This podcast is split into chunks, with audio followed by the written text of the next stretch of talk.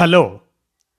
కానమ్మోకు కథావచనం మోహనవచనం సమకాలీన కథా సందేశం ఈ శీర్షికన శ్రీ ధవళ విరచిత కథ పేరు రిటైర్మెంట్ అనే దాన్ని ఇప్పుడు మీ కానమోకు కథావచనం శ్రోతలకు మీ కానమోకు స్వరంలో వినిపిస్తాను వినండి. రిటైర్మెంట్ కథ రచన శ్రీధవళ ఇక కథలోకి ప్రవేశిద్దామా? మీ తీర్థయాత్రల ప్లాన్ ఎంతవరకు వచ్చిందమ్మా? ఫోన్లో తల్లి శారదను అడిగింది సంధ్య. కొద్దిసేపు మౌనం తర్వాత శారద అంది. ఏదో అనుకున్నాను కానీ అవన్నీ ఎక్కడ కుదురుతాయి నాకు? అదేం? అలా అంటావు? నాన్న రిటైర్ అయ్యి రెండు నెలలుగా వస్తుంది కదా. ఇంకా తీరిక దొరకలేదా నీకు? నొచ్చుకుంటూ అడిగింది సంధ్య. ఎక్కడమ్మా తీరిక?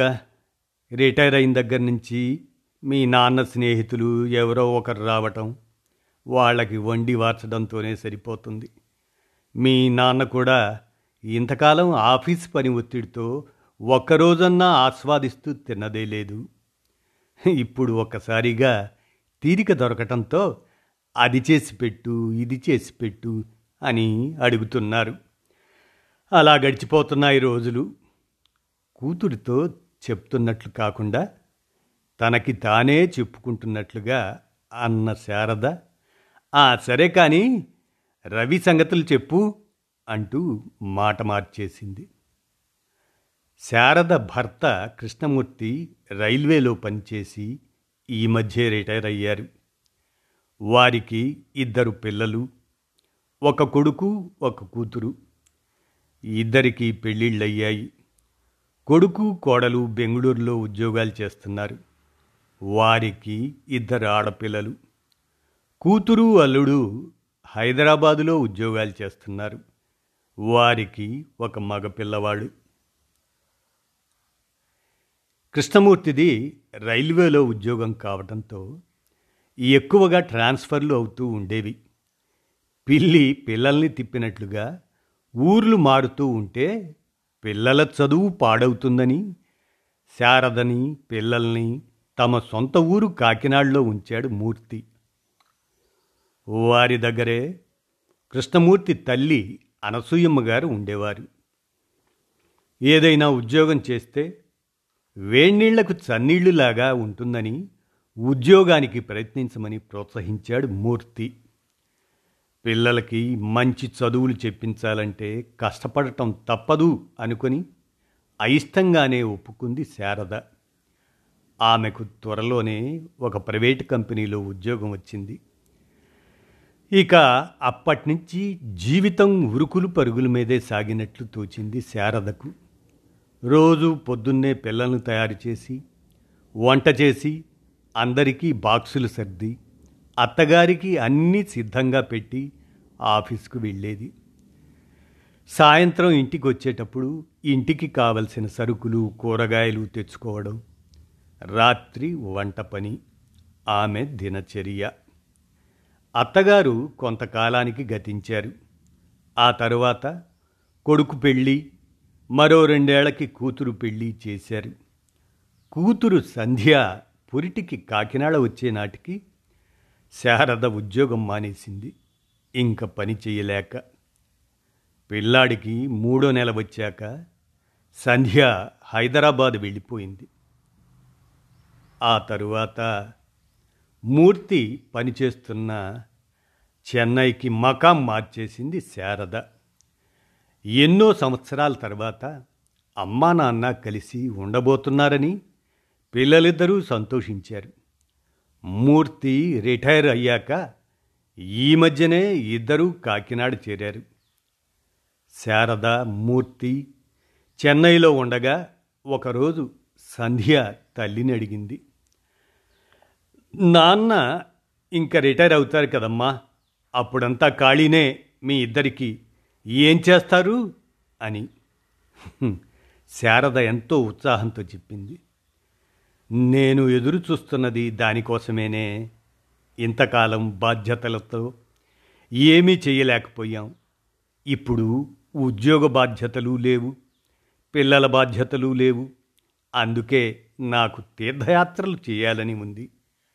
యూట్యూబ్లో చూసి వెళ్ళాల్సిన ఊర్లు అన్నీ ఒక లిస్టు రాసుకున్నాను కూడా. ముఖ్యంగా ఎప్పటినుంచో మధుర చూడాలని నా కోరిక. తల్లి ఉత్సాహం చూసి సంధ్యకు కూడా ఆనందం కలిగింది.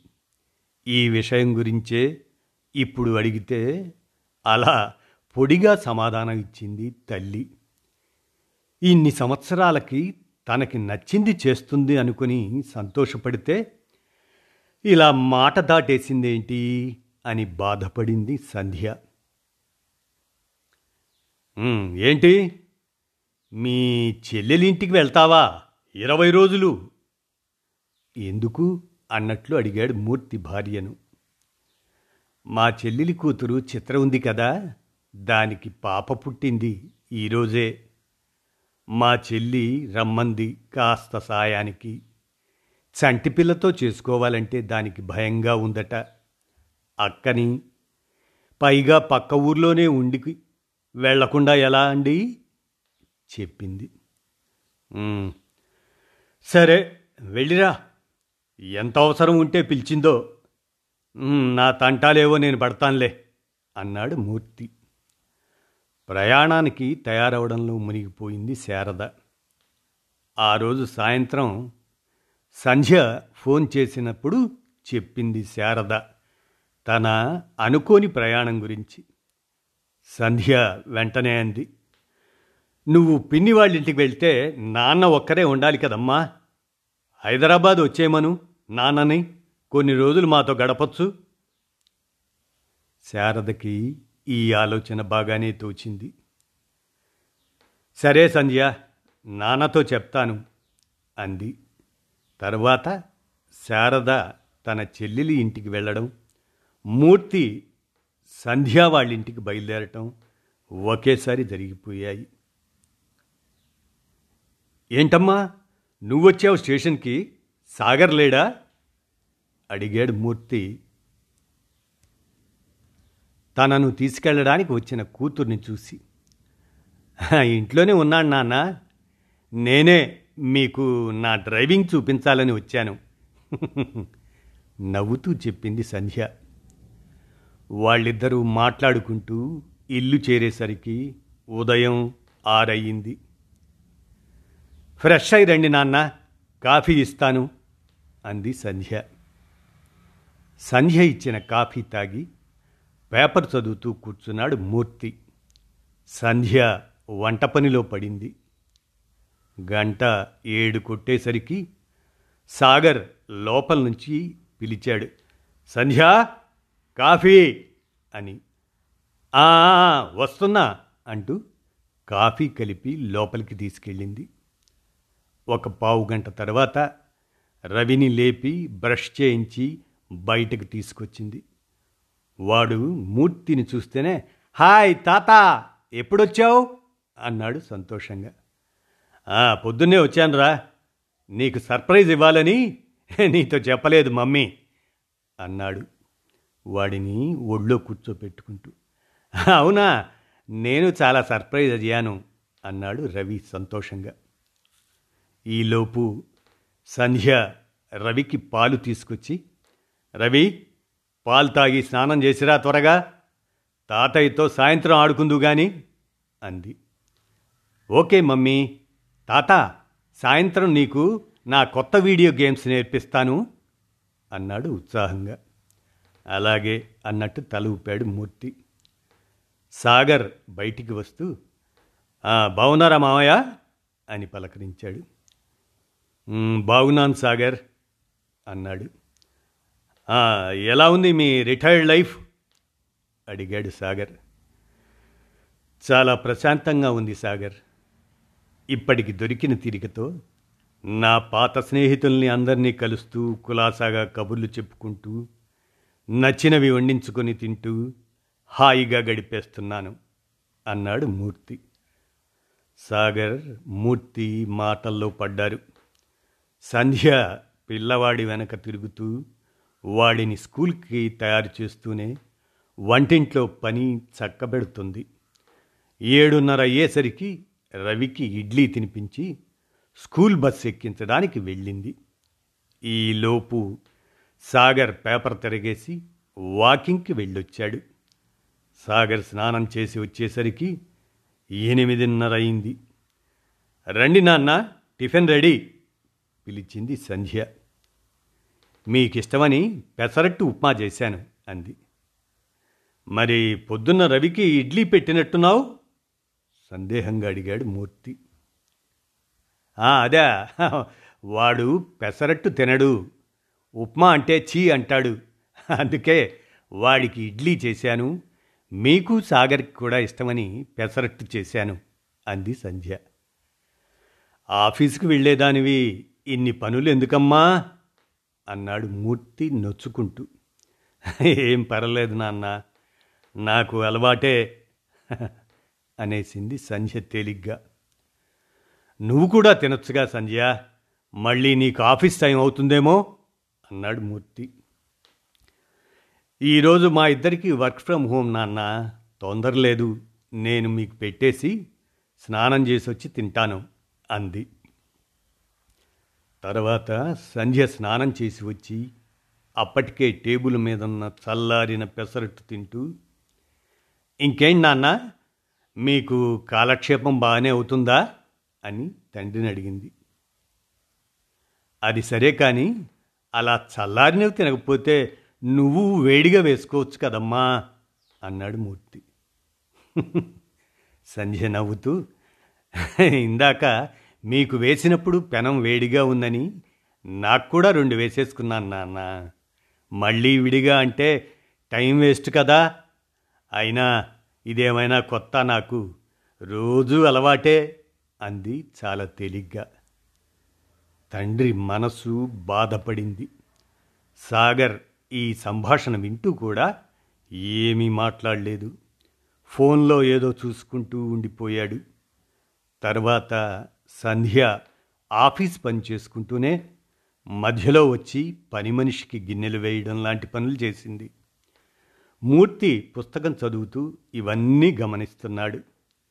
పని మనిషి వెళ్ళిపోయాక సంధ్య వచ్చి అరగంటలో గబగబా వంట చేసేసింది. ముగ్గురు కబుర్లు చెప్పుకుంటూ తినేశారు. సాయంత్రం రవిని స్కూల్ బస్సు దగ్గర నుంచి మూర్తి తీసుకొచ్చాడు రవి వచ్చాక వాడి షూస్ విప్పించి బట్టలు మార్చింది సంధ్య. రాగానే గేమ్స్ ఆడతానంటే వాడిని ఆపి ముందు హోంవర్క్ చేయమంది. వాడు అయిష్టంగానే బ్యాగ్ తీశాడు. నేను చూస్తానులే సంధ్య నువ్వు వెళ్ళి నీ వర్క్ చూసుకో అన్నాడు మూర్తి. చాలా థ్యాంక్స్ నాన్న అంది సంధ్య హాయిగా. రవి చేత హోంవర్క్ చేయించాక వాడితో కాసేపు వీడియో గేమ్స్ ఆడాడు మూర్తి. ఈలోపు సంధ్య అందరికీ స్నాక్స్ ఇచ్చి టీ పెట్టింది. సాయంత్రం ఆరయ్యేసరికి సాగర్ ల్యాప్టాప్ మూసేసి హాల్లోకి వచ్చి కూర్చున్నాడు. రవి వాళ్ళ నాన్నతో నాన్న ఈరోజు ఫ్రైడే కదా ఏదైనా మూవీ చూద్దాం అన్నాడు. సరే అలాగే రవి అంటూ సాగర్ టీవీ ఆన్ చేసి ఓటీటీలో కొత్తగా రిలీజ్ అయిన సినిమా ఒకటి పెట్టాడు. ముగ్గురు చూస్తున్నారు. సంధ్య మాత్రం ఇంకా ఆఫీస్ పనిలోనే ఉంది. ఏడయ్యాక వచ్చి ఏం సినిమా చూస్తున్నారు? అంటూ ఒకసారి టీవీలోకి చూసి అంతలోనే అమ్మో టైం ఏడైందా? అంటూ గడియారం చూసి నేను వెళ్ళి వంట చేయాలి బాబు. అనుకుంటూ వంటింట్లోకి వెళ్ళింది. ఒక గంట అయ్యాక భోజనానికి రండి అంది. ఇక్కడికే తీసుకురా మమ్మీ సినిమా ఇంకా అవలేదు అన్నాడు రవి. ఓకే అని అన్నీ టీవీ దగ్గర అమర్చింది సంధ్య. మూర్తి కూడా వెళ్ళి కూతురికి హెల్ప్ చేశాడు. రవి సినిమా పాజులో పెట్టి వెళ్ళి నీళ్ళు తీసుకురా అని పురమాయించాడు. సరే తాత అని పరుగున వెళ్ళాడు రవి. అందరూ సినిమా చూస్తూ భోజనం ముగించారు. సంధ్య వంటింట్లో అన్నీ సర్దుకొని వచ్చేసరికి సినిమా అయిపోయింది. రవి ఇంక వెళ్ళి పడుకో. రేపు హాలిడే ఉన్నది నాకు నాన్నకు కానీ నీకు కాదు అంది సంధ్య. సరే మమ్మీ కానీ రేపు నైట్ మాత్రం నా ఇష్టం వచ్చినంతసేపు చూడాలి సినిమా. మీరు చూడనివ్వాలి. అంటూ మూర్తికి గుడ్ నైట్ చెప్పి వెళ్ళాడు రవి. ఇంతలో తన ఫ్రెండ్ ఫోన్ చేస్తే మాట్లాడుతూ రూమ్లోకి వెళ్ళాడు సాగర్. ఏంటమ్మా సంధ్య నీకు ఆఫీస్ వర్క్ ఎక్కువ ఉంటుందా? చాలాసేపు చేసినట్లు కనిపించావు? అడిగాడు మూర్తి. అదేం లేదు నాన్న. వంట చేయడానికి రవి ఇంటికి వచ్చాక చూసుకోవడానికి మధ్యలో బ్రేక్స్ తీసుకుంటాను కదా. అందువల్ల కొంచెం ఎక్స్ట్రా టైము పడుతుంది అన్నది. ఇంతలో సాగర్ వచ్చి సంధ్య నా ఫ్రెండ్ కిషోర్ తెలుసు కదా. రేపు వాడు తన వైఫ్తో కలిసి హైదరాబాద్ వస్తున్నాడట. కలిసి చాలా రోజులైంది కదా అని మన ఇంటికి లంచ్కి రమ్మన్నాను. ఎలాగూ నీకు రేపు సెలవే కదా? అని ఓకేనా? అని అడిగాడు. అలాగే సరేలే ఎలాగూ రమ్మని చెప్పేశావు కదా? ఏదో ఒక వెరైటీ చేస్తానులే రేపు అంది ఒకంత నీరసంగా. థ్యాంక్స్ అని లోపలికి వెళ్ళిపోయాడు. చూసారా నాన్న సెలవు రాగానే ఏదో ఒక పని ఇలా వస్తుంది. సర్లే ఆడవాళ్ళకి తప్పదు కదా. మీకు రిటైర్మెంట్ అయినా ఉంది కానీ మాకు అది ఉండదు అంటూ నిట్టూర్చింది సంధ్య. మూర్తి ఆలోచనలో పడ్డాడు. ఆ మరుసటి రోజు కిషోర్ అతని భార్య వచ్చారు. మర్యాదకి మూర్తి వాళ్ళందరి దగ్గర కూర్చున్నాడు కానీ మనసంతా ఆలోచనలతో నిండిపోయింది. ఇది వరకు కూడా తాను కొన్నిసార్లు ఇక్కడికి వచ్చాడు. కానీ ఎప్పుడూ తన కూతురు ఇంత కష్టపడుతున్నట్లు తనకి తోచలేదు. ఎప్పుడూ శారదతో కలిసి రావడం వల్ల తాను అంతగా గమనించలేదా? అయినా తన కూతురు అల్లుడి కన్నా ఎందులో తీసిపోయింది? ఒక వయసులో తప్ప ఇంకెందులోనూ తక్కువ కాకుండా ఉండాలనే వెతికి మరీ ఈ సంబంధం చేశాడు. మరెందుకు? సంధ్య మాత్రమే అంత కష్టపడుతుంది. ఇది వరకు సాగర్ ఇలా ఉన్నట్టు తనకు గుర్తులేదే. అయినా అతన్ని తప్పు పట్టడానికి తనకి ఏం అర్హత ఉంది? తను కూడా ఇంట్లో ఇలాగే ప్రవర్తిస్తాడు. పైగా తన భార్య ఇష్టాయిష్టాలకి ఎక్కువ విలువ ఇస్తాడని మంచి పేరుంది బంధువర్గంలో. ఇక్కడి పరిస్థితులు చూశాక ఇప్పుడు అనిపిస్తుంది. తాను శారదకి తగినంత సాయం చేయలేదేమో అని. అవును తాను ఎప్పుడూ శారదకు ఇంటి పనిలో సాయం చేయలేదు. శారద ఎప్పుడూ అడగలేదు మరి తనని. ఇప్పుడు సంధ్య అయినా సాగర్ని ఒక్క మాట అనడం లేదు కదా. కానీ ఒక తండ్రిగా తన కూతురి కష్టం తన కళ్ళకి కనపడింది. కానీ తనతో ఇన్ని సంవత్సరాలు కష్టంలోనూ సుఖంలోనూ సహచర్యం చేసిన శారద కష్టం తనకెప్పుడూ కనపడలేదు. ఇంత చిన్న విషయం ఇంతవరకు తనకు గ్రహింపుకు రానందుకు చాలా సిగ్గుపడ్డాడు. అక్కడ ఉన్నన్ని రోజులు సంధ్యకు తనకు చేతనైన సాయం చేస్తూ వచ్చాడు.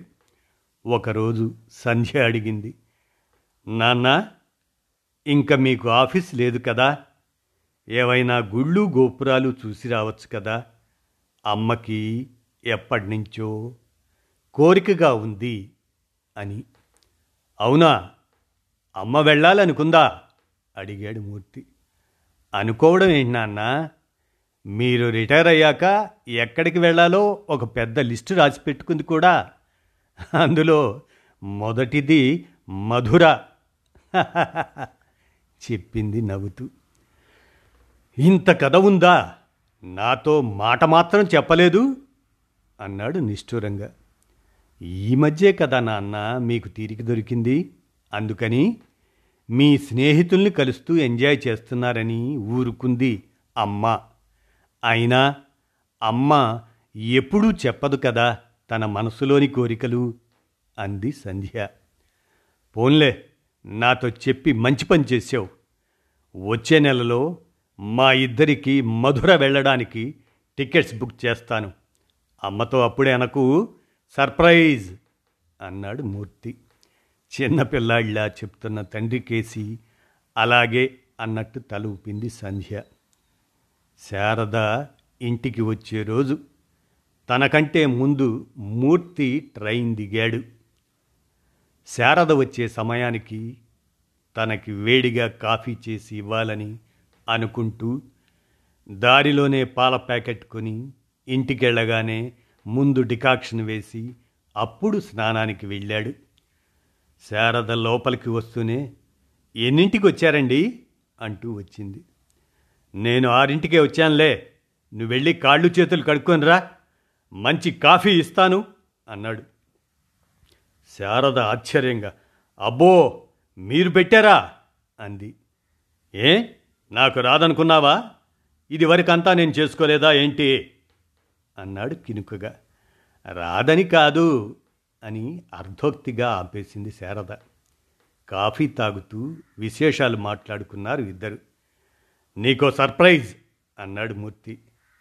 ఏంటండి? ఈరోజు అన్నీ కొత్తగా? అంటూ నవ్వేసింది శారద. జీవితంలో కొత్త పాఠాలు నేర్చుకున్నప్పుడల్లా మనం కొత్తగా మారుతూనే ఉంటాం కదా. అది ఏ వయసుకైనా వర్తిస్తుంది. సంధ్యా వాళ్ళింటికి వెళ్ళి చూశాక నాకు నీ కష్టం అర్థమైంది. ఇంతకాలం కేవలం నా కళ్ళతోనే చూశాను కానీ ఇప్పుడు మనసుతో చూస్తే అర్థమైంది. ఇంటి పనులు ఆఫీస్ పనులతో నువ్వు ఎంత కష్టపడ్డావు అన్న విషయం అన్నాడు. ఏంటో చాలా కొత్తగా మాట్లాడుతున్నారు. నేను కష్టపడ్డాను నిజమే కానీ అదంతా మన కుటుంబం కోసమే కదా. మీరు మాత్రం కుటుంబానికి దూరంగా ఉండి కష్టపడలేదా? అంది శారద. అవును శారద. అందుకే నాకు రిటైర్మెంట్ ఉంది కానీ నీకు అది కూడా లేదు. అందుకే ఇక నుంచి మనిద్దరం పనులు పంచుకుంటూ మనం గతంలో టైం లేక చేయలేకపోయిన పనులన్నీ చేద్దాం సరేనా? అన్నాడు మూర్తి. బాగానే ఉంది. అంతకంటే ఇంకేం కావాలి? ఇంతకీ ఆ సర్ప్రైజ్ ఏంటో చెప్పండి అంది శారద కుతూహలంగా. మనం మధుర వెళ్ళడానికి టికెట్స్ తీసుకున్నాను అన్నాడు మూర్తి మెరిసే కళ్ళతో. అవునా? సంధ్య చెప్పిందన్నమాట మీకు. అంది శారద ఆనందంగా. అవును నీ లిస్టు ఇప్పటికైనా నాకు చూపిస్తే నేను కూడా మంచి భర్త అవడానికి ప్రయత్నిస్తాను మరి అన్నాడు మూర్తి ఆట పట్టిస్తూ ఊరుకోండి ఇప్పుడు మీరు మంచి భర్త కాదని ఎవరన్నారు? అంటూ నవ్వేసింది శారద. మొత్తానికి నన్ను విలన్ను చేసి మీ నాన్నగారికి సినిమా చూపించావుగా అన్నాడు సాగర్ చపాతీలు ఒత్తుతూ సినిమా కాదు మా అమ్మ మనస్సు ఆయనకి అర్థమయ్యేలా చూపించాలి అనుకున్నాను. అంతే మా నాన్న చాలా మంచివారు. కానీ భార్య చెప్పకుండానే తన మనసులో మాట తెలుసుకునే తెలివితేటలు లేవు. మా అమ్మేమో బయటికి చెప్పదు. అందుకే ఈ చిన్న నాటకం అంది. చిన్నగా నవ్వుతూ. అయితే మాత్రం ఇప్పుడు వాళ్ళిద్దరూ నన్ను తిట్టుకుంటూ ఉంటారు. నిన్ను కష్టపెడుతున్నందుకు అన్నాడు బాధ నటిస్తూ. అయితే ఈసారి మా అమ్మా నాన్న వచ్చినప్పుడు వంట మొత్తం నువ్వే చెయ్యి నేనేమీ అడ్డు చెప్పను అంది సంధ్య కళ్ళగనేస్తూ. ఆ వంట తిన్నారంటే ఎప్పటికీ క్షమించను నన్ను అన్నాడు సాగరు. ఇద్దరూ నవ్వుకున్నారు పెద్దగా. ఇదండి రిటైర్మెంట్ అనేటువంటి ఈ కథను శ్రీధవళ విరచించగా మీ కానమూకు కథావచనం మోహనవచనం సమకాలీన కథా సందేశం శీర్షికన వినిపించాను. విన్నారుగా? ధన్యవాదాలు.